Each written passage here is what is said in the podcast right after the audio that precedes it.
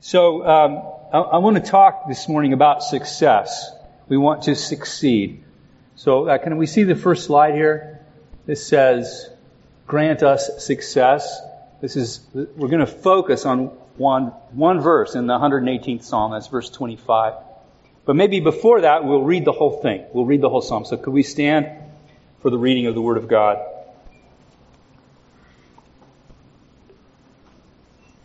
Give thanks to the Lord, for he is good. His love endures forever. Let Israel say, his love endures forever. Let the house of Aaron, let the priests and the leaders say, his love endures forever. Let those who fear the Lord, that would be like wherever you came from. Maybe you weren't even like part of the people of God, but then you saw his goodness. If you did, you should say that his love endures forever. Verse 5 says, In my anguish, I cried to the Lord, and he answered me by setting me free. That's true for me. I cried to the Lord, and he set me free. Yeah. The Lord is with me. I will not be afraid. What can man, what can humans do to me? That verse is quoted in uh, Hebrews. The author of Hebrews quotes that one. The Lord is with me. He's my helper. I will look in triumph on my enemies. It's better to take refuge in the Lord than to trust in humans. It's better to take refuge in the Lord than to trust in princes. Don't trust the government. Trust in God. All the nations surrounded me, but in the name of the Lord, I cut them off. All the nations. I, I think maybe it was David who wrote this. Whoever, that might have been hyperbole. He might have been just exaggerating the threat a little bit. All the nations.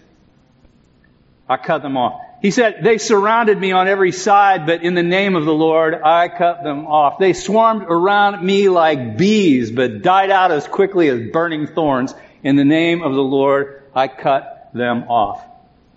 He said, I was pushed back. I was about to fall, but the Lord helped me.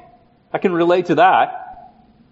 The Lord is my strength and my song, and He has become my salvation. I love that. He doesn't just say that He saved me, He says, He is my salvation. Salvation is a person. Shouts of joy and victory resound in the tents of the righteous. And I heard some of that this morning in this room. The righteous say, the Lord's right hand has done mighty things. Mighty things. The Lord's right hand is lifted high. The Lord's right hand has done mighty things. I will not die, but live. I will proclaim what the Lord has done. The Lord has chastened me severely. Did you ever feel that? Did you, have you felt ever severely chastened by the Lord? Yeah, I did. But he has not given me over to death. Open for me the gates of righteousness. I want to go in there. I will enter. I'll enter the gates of righteousness. I think that has something to do with the atoning work of Christ. And I will give thanks to the Lord. This is the gate of the Lord through which the righteous may enter. Jesus is the, is the gate through which the righteous may enter.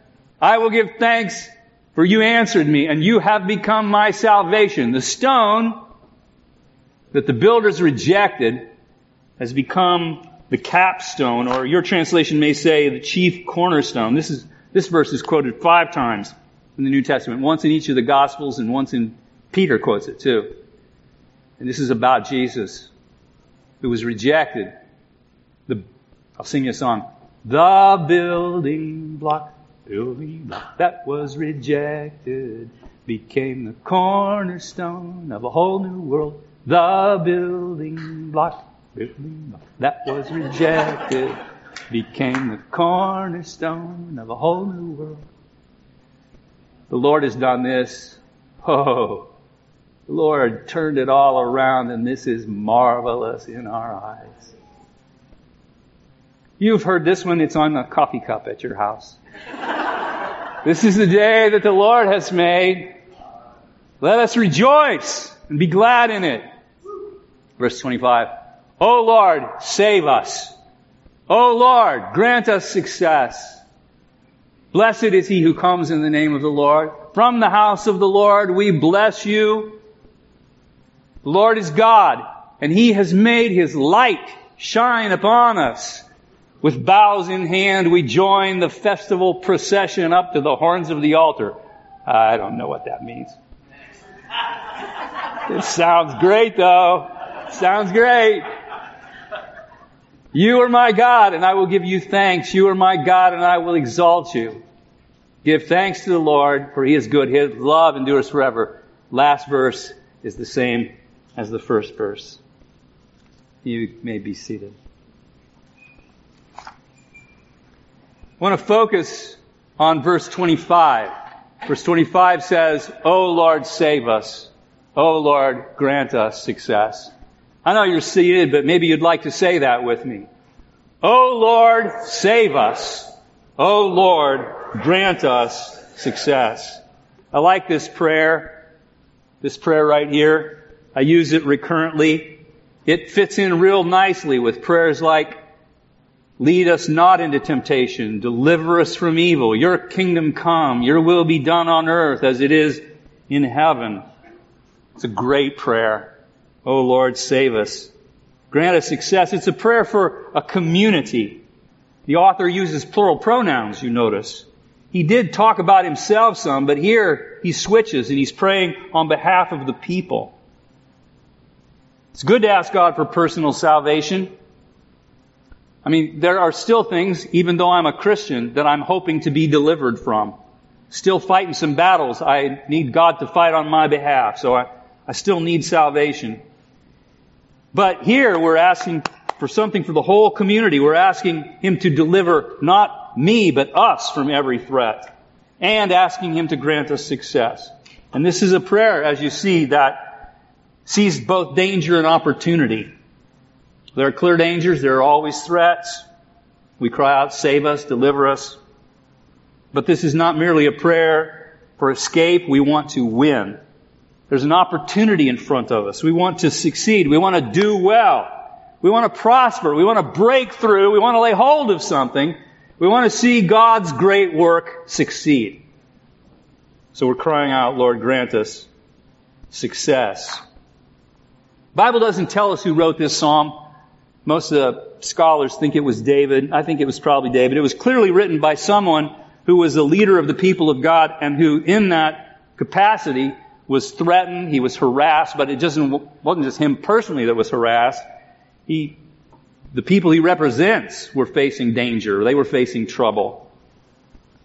And with God's help, he either won a victory or he won a partial victory and is expecting some more victory later on because you know it's kind of all mixed up that way. Like declarations of victory and then also cries for more help, which is kind of the spot I find myself in. I'm, I've got loads to celebrate but I continue to need help. So, this, uh, this, this psalm was quoted in Ezra, chapter 3. In Ezra 3, there's a story about a celebration that happened when the people of God, who, who had sinned and been taken into captivity and had, had seen the, their city and the temple destroyed, they were, they were allowed to come back and rebuild.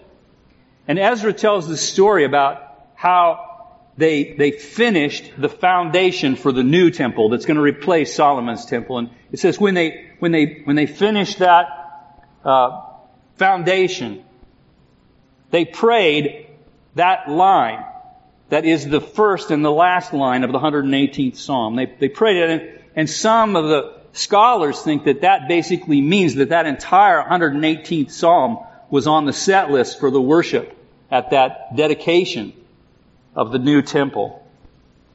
Now, we don't know for sure if that's the case, but we do know from history that this 118th Psalm became a traditional hymn for national holidays and celebrations like the Passover. And uh, so that would explain why the crowds were shouting a line from this psalm when Jesus rode into Jerusalem just days before the Passover. The Passover That was they, it, they're all pumped. It's like you know Independence Day, only uh, they took it more seriously. and um, it's because it's a celebration of of deliverance and a cry for deliverance, and it actually expresses hope that there is a deliverer. The psalm does. Because of that, a lot of people think because of its positioning as part of sort of the holiday, celebration, liberation liturgy that when Jesus, it says, it says in the Gospels that, that after the Last Supper, just before they left the upper room, they sang a hymn. They sang a hymn and then they went out. And a lot of people think this is the most likely hymn that they sang. Jesus and the disciples. So I want to think particularly about verse 25, about this prayer, about danger and about salvation. There is danger and there is salvation. The whole 109, 118th uh, Psalm like smells of danger. Did you pick that up when we were going through it? I was surrounded on every side. They swarmed about me like bees. I was, I fell back and I was about to fall. And then the, the, the one that, you know, all the nations around me. I thought about that because my wife was like coaching me through some recurring uh, failures in my life, uh, giving me advice about that. It's so good to have a wife who will correct you. I want to say, if you if you're the kind of man who resists corrective words from your wife, you should repent because she was given to help you, and that means telling you when you're stupid. So, anyway.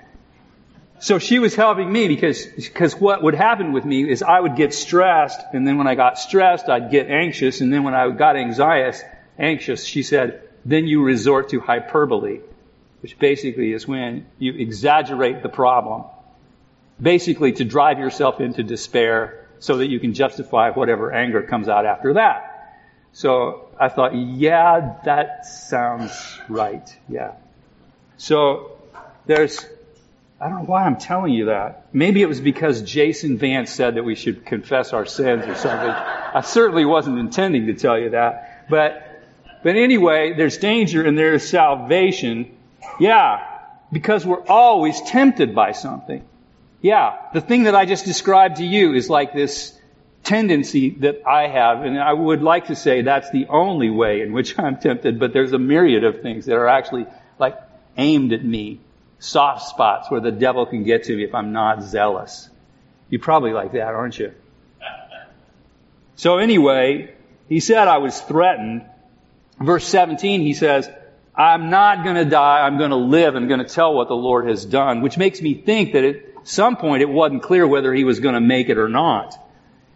Maybe other people didn't know if he was going to make it, and maybe he didn't know if he was going to make it. And, and actually, maybe he wasn't always sure that he really wanted to go on living. Because, you know, you can get in hard situations and think, you know, I would just way rather be in heaven. Right now, you know, would sooner than later, could we go? You know, have you ever, have you ever felt that way? Like you'd like to get to heaven sooner instead of later? It's not, I know it's not just me. So, but you know, he could have been the author, maybe it's assuming it's David. He might have been like the apostle Paul. He told the, he told the Corinthians that one point when he was working in Asia, he said, I was burdened excessively beyond strength so that I despaired even of life. I just, I wanted to share that with you in case you feel guilty if, for ever feeling that way. Because the apostle Paul, who wrote a whole bunch of the New Testament said, I was so stressed out, I didn't know if I wanted to go on anymore. You know? So, it's okay. You'll get through. You'll make it. You'll make it. God will help you.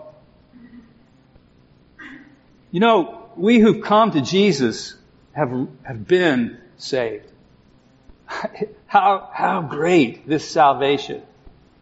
I mean, we're saying, oh Lord, save us, but Let's look back and see what happened to us. I was sinking deep in sin, far from the peaceful shore. I was deeply stained and was sinking to rise no more, but the master of the seas heard my despairing cry and lifted me, and now I'm safe. I'm safe! I was the sheep that had gone astray. He tracked me down and brought me back into the fold. I was weighted down with guilt. He bore my sins in his body on the cross that I might die to sin and live to righteousness. And I have it good. My future is secure. I'm delivered from the power of sin and from death and from eternal judgment. And nothing can snatch me out of his hand. I'm in a good spot and my future is bright. I've got a home someplace else. I like it here okay, but I'm looking for better than Joplin.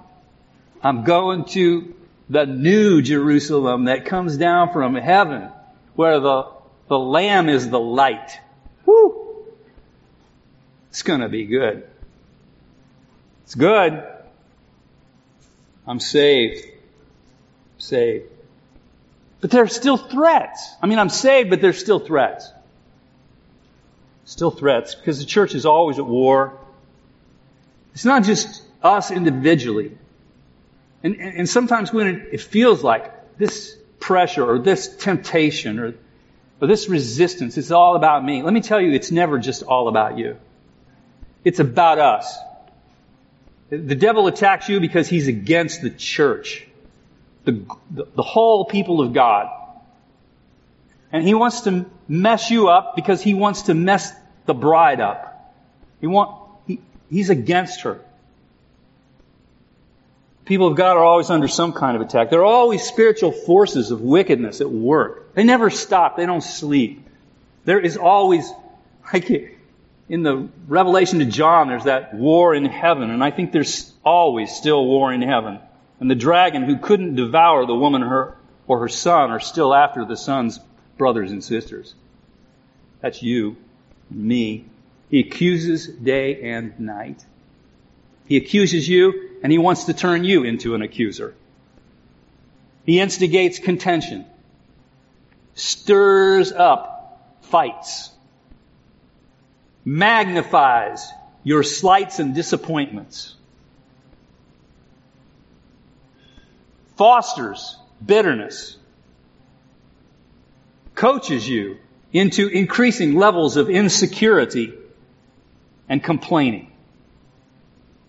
I'm not saying you're all experiencing all of those things. I am saying if you're experiencing any of them, it's because of the devil who's against us.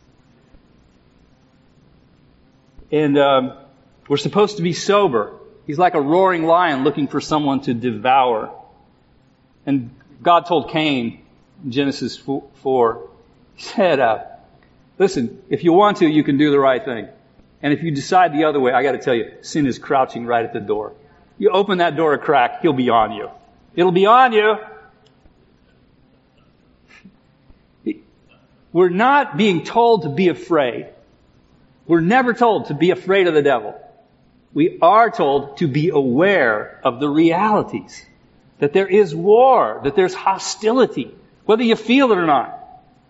It's real. And, and then it, it manifests in a whole variety of ways. You know, there's, there, there are false prophets. I mean, that, that's like a thing Jesus talks about a whole lot in the Gospels. There are going to be false prophets. They will come, and he says they will lead many astray. Well, that's threatening, isn't it? We don't want that. I do not want any of you to be led astray by any falsehood. we gotta be diligent. Not afraid, just diligent. False Christs and false prophets. He said some of them might even be able to perform miracles. False teachers, Peter says, will bring in destructive heresies. That has always been true. I don't know. I don't know how many Jesus died for our sins, rose, hung out with the, with the disciples for a while, ascended back to heaven. There was some sort of heresy being perpetrated the next day, I imagine, somewhere. Somebody's trying to get this group off the rails. so, False teachers bring in destructive heresies. They'll tell you there's nothing good about Good Friday. Jesus didn't have to die. He was killed against his will. Bible is a collection of things that people thought about God, never intended to be the final word. Jesus would be unhappy to know that you haven't moved on to something more, more than the Bible. The only thing wrong with you is that you ever believed that there was anything wrong with you. God just wants you to be happy. Every time I've ever heard anybody say that, they were getting ready to do something that God had clearly denied them permission to do. Main thing holding you back is your inability to love yourselves.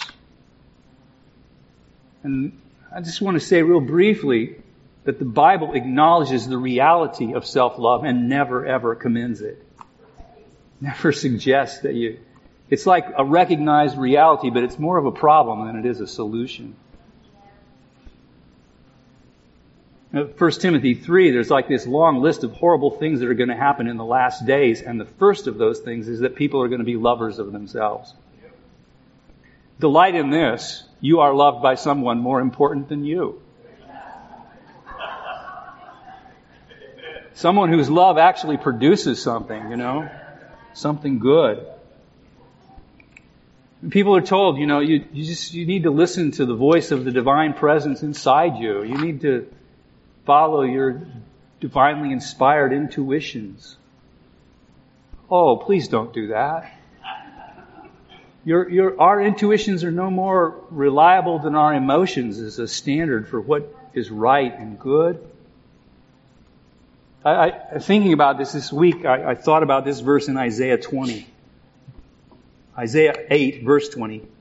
The Lord says, direct such people to the law and to the testimony. That would be to the, the, the, Word of God, to the prophetic Word in Scripture.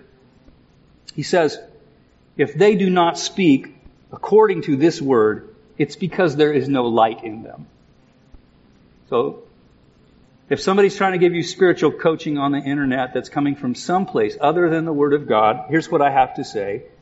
They're not speaking according to this Word because the light is not in them. So, we don't need to be afraid. We just need to be alert, watching out for one another, guarding our hearts, and asking the one who saved us eternally to save us and protect us and deliver us day by day. And so we say, Oh Lord, save us. Oh Lord, grant us success. Let's talk about the second of those two lines about opportunity and success. I mean, here's another thing that I, I like about this prayer. It's a prayer about our own labors and the aspirations and the things that God has given us to do. So, a lot of times I'm praying for things, situations, there's really nothing for me to do about it other than pray. I, I've got friends in another country and one of their family members is desperately sick and I, I'm helpless to do anything. So I pray about that. And that's good. But this is, it's very good to pray. Very good to pray those things. But this is not that kind of prayer. This is a request for God to do something about what we're currently doing, like what we're engaged in. It's a prayer of people on mission a prayer of people engaged in a cause. We have something important to do. Five categories of important things to do. We're working hard and we're not always finding it easy. And let me say that the testimony of scriptures is this, that doing the thing that God wants you to do is not always pleasant. Not always. So it's work. And so we, we pray. Actually, sometimes when you're doing the will of God, you find yourself up to your neck in trouble. And, um, and so we pray. Save us and grant us success.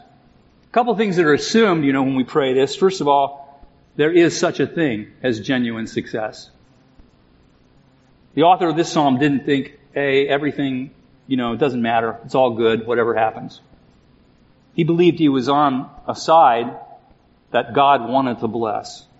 And, and he wanted to win and prosper. And then also, the other thing is, God gives success. God's able to make things succeed. And then the third is God expects us to ask and He hears and responds. He, he wants us to ask and He responds when we do. And this author was expecting to be heard. And that's real clear because this whole psalm, the 118th psalm, is brimming with optimism, with faith, with confidence that God is going to come through. I like that. I keep telling you there are things I like about that psalm. Here's another one. This is joyful optimism. I mean, joyful optimism is, is, it's wonderful wherever you find it. But I especially like joyful optimism in people who recognize that things are pretty dangerous. It seems like a glorious mix when somebody can like acknowledge, yeah, this is crazy dangerous and I'm pretty sure it's all going to turn out great because God is with us. That kind of attitude. I'm drawn to people who ex- express confidence in the midst of danger. Oh Lord, I want to be that person who expresses confidence in the face of danger. He says, The Lord's with me. I'm not going to be afraid. Humans can't hurt me. The Lord is with me. He's my helper. I'm going to look and triumph on my enemies. The Lord's my strength and my song. He's become my salvation. The Lord's done mighty things and He's going to do more mighty things and I'm going to live and I'm going to testify to what God has done. And He's chastened me, but I'm not dead. I'm going to enter into the gates and give thanks. Oh, let that be us. Let that be us. So, God hears and responds, and so we pray. And I just want to talk a little bit about why prayer helps, how prayer can lead to success. I mean, the first thing is on this list is that God blesses those who seek Him. When I was looking at verses about success, I found an interesting one in Second Chronicles, chapter 26. This is about Uzziah, who was 16 years old when he was made king of the nation. It says in, in 2 Chronicles 26 verse 5, Uzziah sought God during the days of Zechariah, who instructed him in the fear of God. And as long as he sought the Lord, God gave him success. And here's what I thought. I thought, if we keep seeking the Lord, He'll probably give us success. Let's do that. Let's keep seeking His face. Let's keep digging into His Word. Let's keep being filled with His Spirit. Let's tell each other the truth and expect that as we receive the Lord, He will grant us success. It, it doesn't say Uzziah was blessed as long as he worked really hard, because hard work isn't enough. Hard work plus intelligence isn't enough. Smart farmers with good seed can't guarantee a crop at the end. But sometimes we need to be reminded of this because we, tend to think basically, I will work on the things I can do and I will pray for God to do things about the things I can't do. And there's a false dichotomy there. It's fine to pray about the things that you can't do anything about, but you need God, you need to pray about the work in front of you. We need to pray about like what's in front of us because we need something bigger and better to happen than our intelligence and hard work is likely to produce. So, work as we pray. Hard work bathed in fervent prayer is what is needed. But then the second thing on this list, God directs those who ask. Part of the reason to stay in prayer is that is that if we don't stay in communication with God, we're unlikely to pick the right thing to aim for. We can end up being successful in something that doesn't matter. Genuine success means you've got to aim for the right things. I, I heard this story about a guy who said, I spent years climbing the ladder of success only to find it was leaning against the wrong wall. So Praying people are in a good position to have their labor directed by God.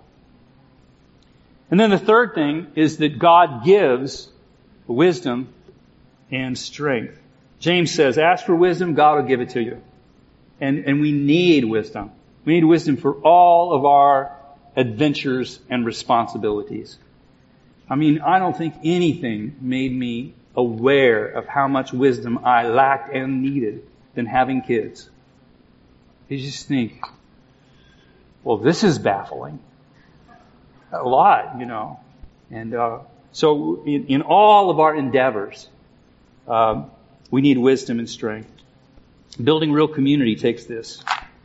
And then, and then, fourth thing, God gives us, God gives us allies and co-workers and tells us to ask for more of them. Pray, you know, if you're a laborer, if you're working in the harvest, if you're building something, pray that God will add to you. That's one of, part of what we're doing this morning. We're saying, God, add to these teams.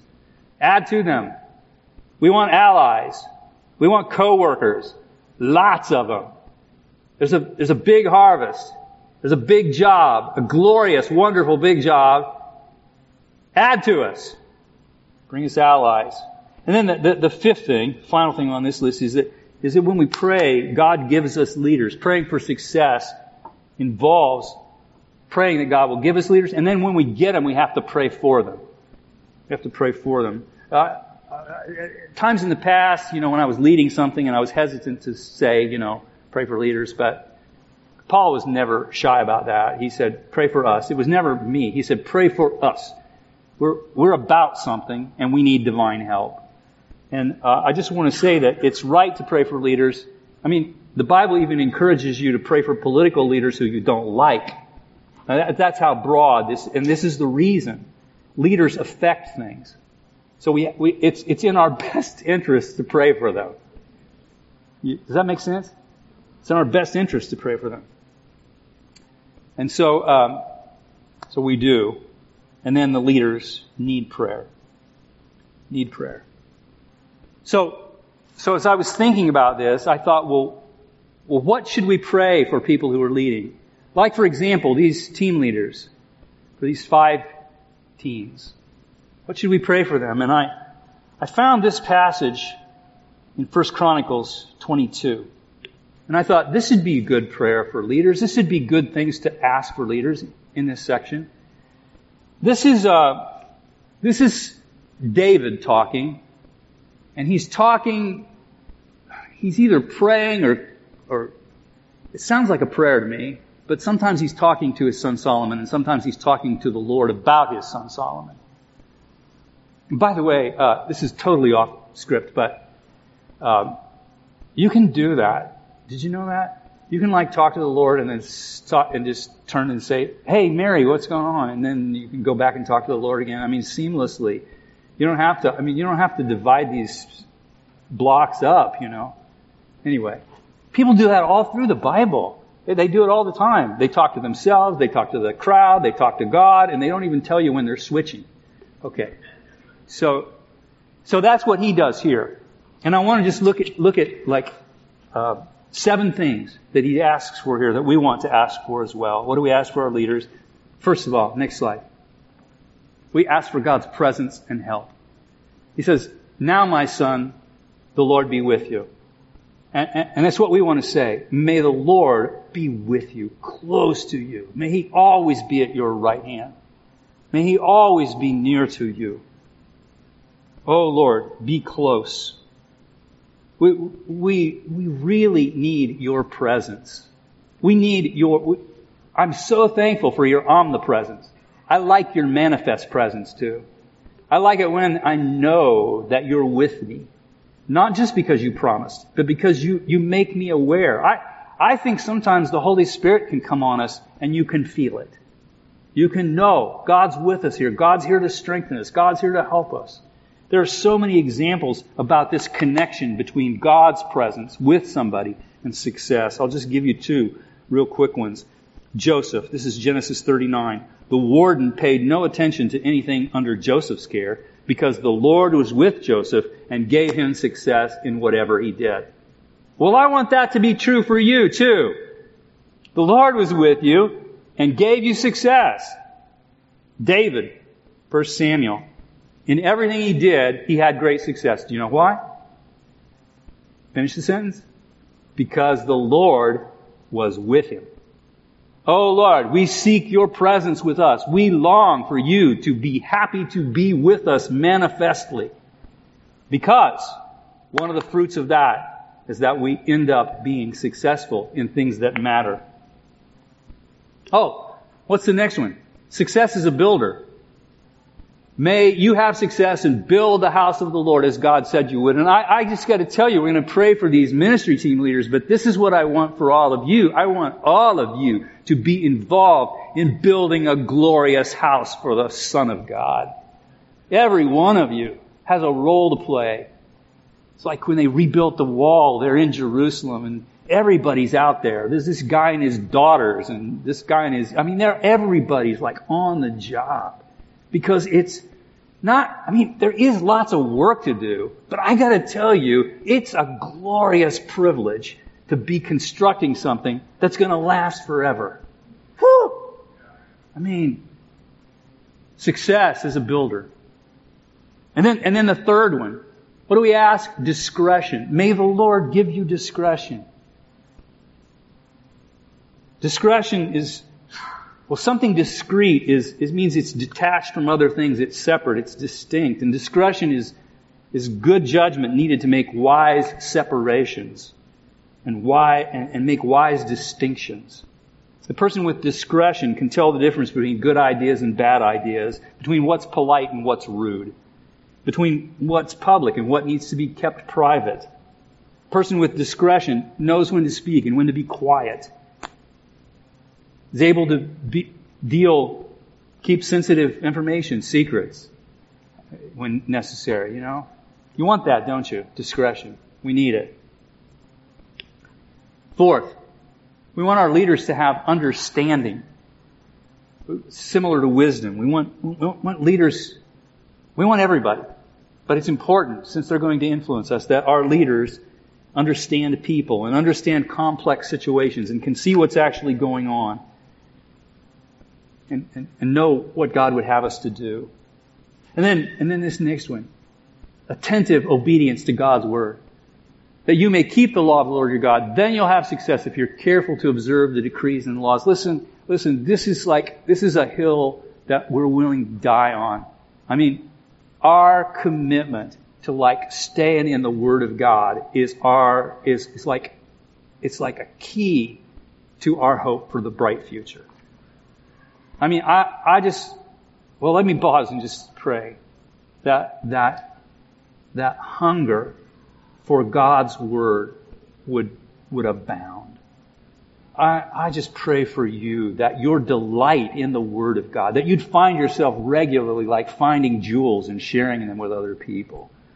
That one of your favorite things to do would be to to call or text somebody and say, Oh, you will not believe what I saw in the Bible this morning. It is so rich. Listen, feed on it. We're going to like feed on it. We're going to delight in it. We're going to let it shape us and we will have success. If we do that, attentive obedience. Strength. Strength. We need strength. Because we need strength because sometimes we're under pressure, and we need strength because sometimes we need to break through some kind of barrier. And, and, and strength is provided for us by the Word of God and by the Spirit of God, and we need to keep on being filled with the Spirit, who will enable us to hold on when we need to hold on and break through where we need to break through. Hallelujah. Strength. Make us strong, O Lord. Strength Next, courage. We don't want to be afraid. Don't want to be discouraged. Next slide. These are the things we're going to pray for. Go to the next slide and then back. Oh Lord, save us. Oh Lord, grant us success. Okay, back one. So I'd like to invite these couples, anybody who's part of this, these five teams, these, these leaders of these five teams. Come on up. If you would. Great. Yep.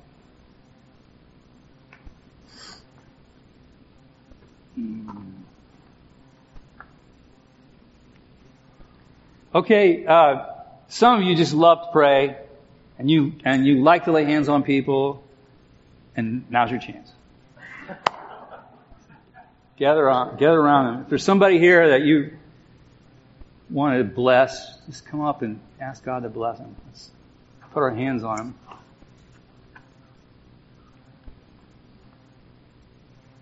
Thank you, Lord. Okay. Oh, we thank you, Lord, for what you've done. Every life here that you've redeemed. Lord, we're so grateful for the mul- multiple gifts that I just, when I look down this row, just the way that you've gifted these people. And thank you, Lord, for their character and for their affections. Thank you. Now, and Lord, we pray for your presence. We pray for your presence in every house, in every conversation, in every house. Your presence, Lord. We pray, Lord, you would be their helper. They'd look to you and find help day by day. We pray, Father, for their success as builders.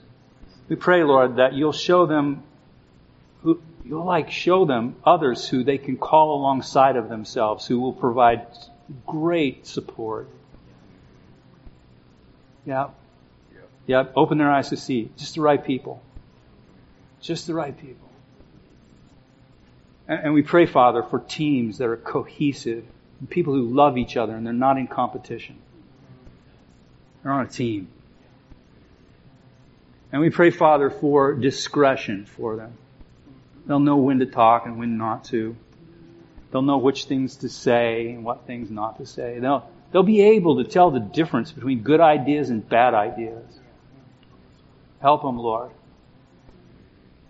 We pray, Father, that you'll give them understanding. That when they talk to people, when people talk to them, they'll kind of like, oh, I see what's going on that things that seem confusing will open up for them. You'll grant them un- understanding into confusing situations. And we pray, Father, for their continued attentive obedience to the Word of God, that they will just find delights there. Find delights there. They'll just, they'll, they'll just feed on it and it'll and and the word of God will get into them and it'll spill out of them, spilling out of them. Yep. Yep. They'll lead the church into increasing hunger and thirst for your word. And we pray, Father, for their strength. We pray, sustain them by the Holy Spirit. We pray, Lord, you'll hold them up when they feel pressure. And we pray you'll give them strength to lead an assault where there's something to break through. Yeah. Just courage. Strength and courage. We pray, Father, against any discouragement. We pray for a strong faith and assurance of your victory to permeate their hearts and that, Lord, they won't back down. You'll hold them up. Pray for their courage. Oh Lord. Courageous men and women. Yes, Lord. Yeah, fill them with the Spirit more, more than you ever have. Uh, give them more of you. We want, ask that they be fully spiritual people, people yeah. who exist off of you. Yeah. Father, they, yeah. they, they're constantly communing with you through the Spirit yes, and they're, constantly, uh, Jesus, it said Jesus was always led by the Spirit and he right. was doing things in the power of the Spirit and he was filled by the Spirit. We want this group and the, their teams, us as a church, yes. to be fully filled by the Spirit. Make it be so. Increase our faith yes. and increase their faith. Yeah. Uh, faith to believe in you to build your church, faith in you to, to make ways, to, to bring people, to orchestrate things, increase their faith, increase our faith. A faith that says we're going to step into something that doesn't make sense, step into something that, that that's new, step into something that's unknown. Yeah. Believing Jesus that if you let us there, you're going to get us there. Amen. So increase our faith. Ask that you, you, you make them encouragers and people builders. Make, make people their priority. Yeah. Uh, not, not, not a system, not a task, but people. We're, we're building up your church, making, yeah. making her as beautiful as you want her to be. May it be so. We, We want to be, Jesus had said, your zeal for your house consumes Yes, you. Make yeah. that, make that true of this group that we want to be consumed by wanting to see your house be Yeah. what you want her to be. That's that right. We give, give our all for your house. Hallelujah. We, we don't have our own lives anymore. We don't have our Right. own. It's all yours, and that's what we want to give ourselves to. So I ask that you make that true of these leaders. Make that true of the people that they'll be leading. I ask that you make our whole church uh, zealous for your house. Amen. Uh, uh, set, set, set our attention, our priority, our focus on you and the extension of your kingdom. We want to be those who seek your kingdom first, trusting that everything else that we need in life will be added. Yeah. So make that true of us. Yes. Yeah. Amen. Amen. Amen.